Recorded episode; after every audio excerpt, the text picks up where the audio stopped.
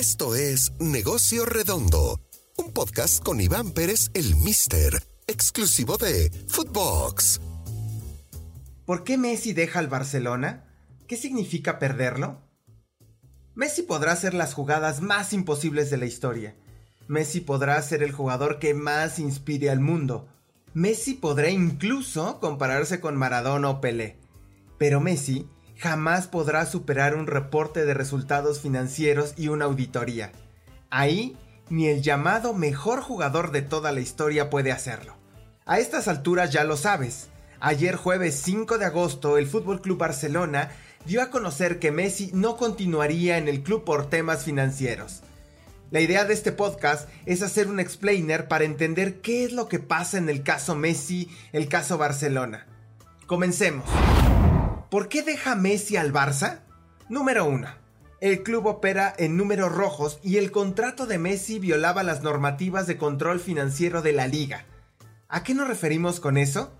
Mire, hay que remontarnos al 2013, cuando entró en vigor la reglamentación de la liga para tener un tope salarial con base al concepto de límite de coste de plantilla deportiva. A ver, vamos a ir despacio. ¿A qué nos referimos con esto? Digamos que es la cifra que tienen eh, disponibles en la temporada los clubes después de hacer una operación muy sencilla, ¿no? Que es eh, los ingresos, compararlos con los costes de la estructura y el tema de deuda. Es decir, ahí es donde la ecuación ya no salía al Fútbol Club Barcelona con el contrato de Messi, que alcanzaba un 110% de los ingresos del club. Es muy sencillo, tienes 10 dólares, 10 pesos y pues prácticamente estás gastando 11. Es decir, estás... Eh, eh, necesitas más de lo que estás ingresando para operar. Ese es el gran problema. Punto número 2. Las deudas financieras del equipo. No se habló mucho al respecto, pero en mayo de este año el club obtuvo un crédito de 500 millones de euros de parte de la eh, empresa Goldman Sachs. El Fútbol Club Barcelona encabeza el ranking, según KPMG, de clubes europeos de fútbol con mayor deuda financiera a corto plazo al cierre de la temporada anterior. Es decir, tenían que pagar em, sí o sí 268.5 millones de euros. Es decir, además del sobrecosto de la plantilla, que es excesivo, y eso ha sido uno de los grandes problemas, no solo del Barça, de, en realidad del fútbol europeo, eh, es justamente que están gastando más de lo que ingresan y se endeudan y se endeudan y se endeudan. Y no solo es el tema del el peligro que corre la institución como el Barça, sino también en hacer cada vez más eh, dispar eh, las competencias. A eso nos referimos al punto número 2. El punto número 3. Pero ¿no se puede quedar Messi? Es decir, ya con un préstamo o pidiendo más préstamos ¿no se podría quedar Messi? Un poco como para equilibrar este ejercicio que hablamos de, límite de coste de plantilla deportiva en el punto número uno. Sí, claro. Pero eso em, eh, significa incrementar los ingresos solicitar más crédito e hipotecar los derechos de transmisión del equipo por al menos 50 años. Esto último es lo que dijo Joan Laporta, presidente del Fútbol Club Barcelona, esta mañana en una conferencia de prensa. Hipotecar el activo que les deja más dinero a costa de Messi. ¿Lo vale? Seguramente los fans dirán, claro que lo vale pero como institución, como lo hemos dicho en este show en, en, muchísimas ocasiones, es, a ver, esto es una industria y va más allá de cualquier apellido. Y lo que ha hecho Laporta es, bueno, asumir este mm, costo político, de imagen y, también deportivo de no tener a Messi. Laporta decidió dejar ir al mejor jugador del mundo en lugar de poner en riesgo financiero a la institución a mediano y largo plazo. Esto me hace recordar, me salgo un poco de, de fútbol, porque me hace recordar muchísimo a, cuando llega el CEO de los Marlins de, Florida en las grandes ligas, Derek Jeter, y dice, muchísimas gracias por la bienvenida, pero solo les quiero decir una cosa a los fans. Voy a tomar decisiones dolorosas que quizá no entiendan, pero son por el bienestar del equipo. Y es lo mismo que tiene que hacer la porta. Obviamente no es su culpa, obviamente em, las administraciones anteriores es lo que dejaron estos boquetes financieros. Se calcula algunos reportes que la deuda del Fútbol Club Barcelona entre a corto, mediano y largo plazo supera los mil millones de euros.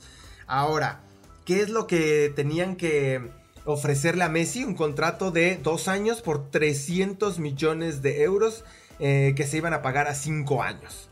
Entonces era poner en riesgo algo que, bueno, de alguna manera eh, siempre dicen que la institución está por arriba de las personas y la porta asume este costo.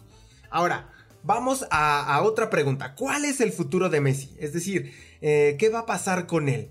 En el mercado, si nosotros eh, tomando como referencias diversos estudios y consultoras internacionales, podemos decir que Messi tiene cuatro posibles destinos por la capacidad financiera. No estamos hablando que ya está negociando, no estamos hablando que ya hay un contacto, no. Simplemente chequeamos y verificamos cuáles son estas em, entidades deportivas que ya tienen ahí un, la posibilidad de, pues, tener a Messi en sus filas. Y tenemos a tres ingleses y un francés. El Chelsea que en los últimos años lo cierto es que ha hecho una gestión eh, deportiva y una gestión económica brillante que le ha permitido eh, comprar quizá a veces a no las máximas figuras, pero sí estas, em, estos futbolistas emergentes que llegarán a hacerlo y que los compran a un precio no desorbitante como, como Neymar que le, costó al París 222 millones de, de euros, ¿no?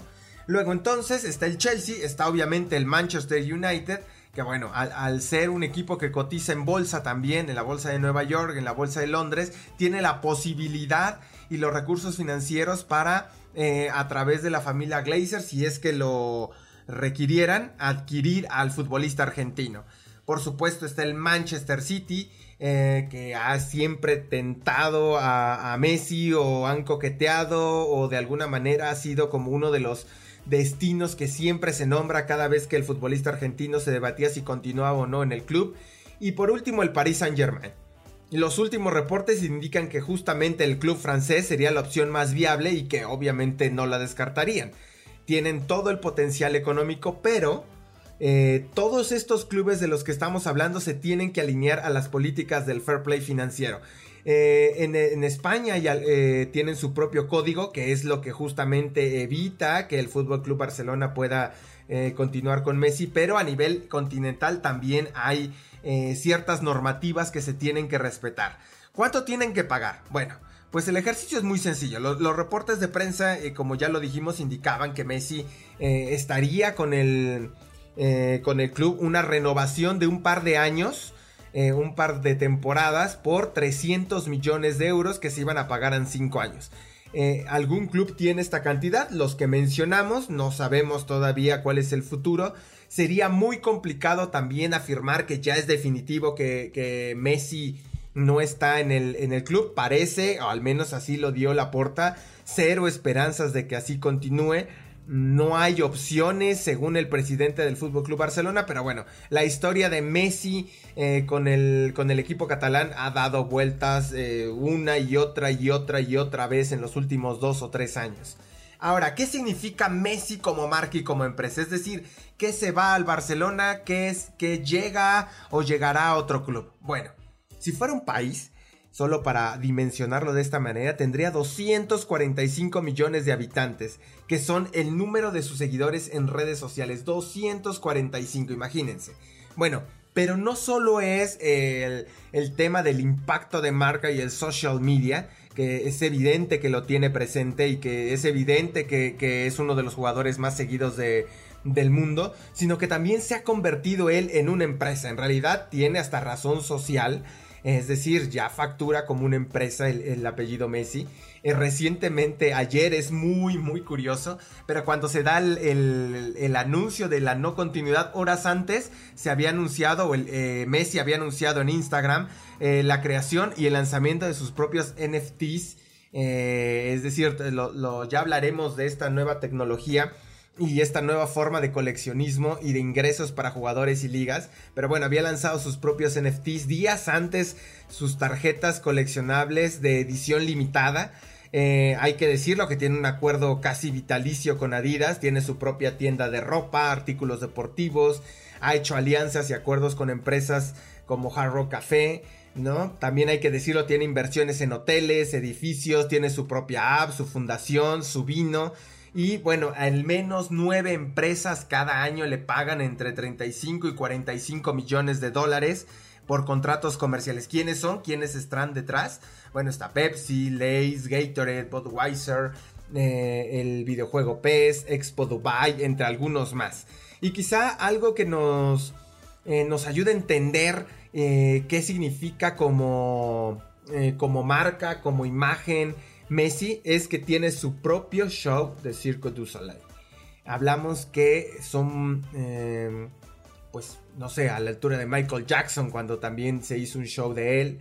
Es decir, es toda una marca, es toda una industria, es una empresa y a donde quiera que va, bueno, factura lo que quiera. El, ojo, sin duda, solo en venta de camisetas, eh, Messi al Barcelona le ha dejado más de mil millones de dólares. Solo como como un detalle, porque estamos hablando de todo lo que está cobrando, pero también todo lo que ha facturado o facturó al, al Fútbol Club Barcelona. Me parece que eh, el futuro no está escrito.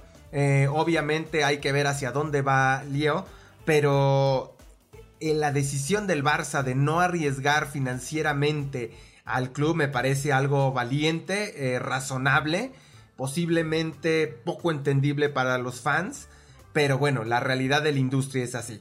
Muchísimas gracias y nos escuchamos en la próxima edición de Negocio Redondo. Esto fue Negocio Redondo, podcast exclusivo de Footbox.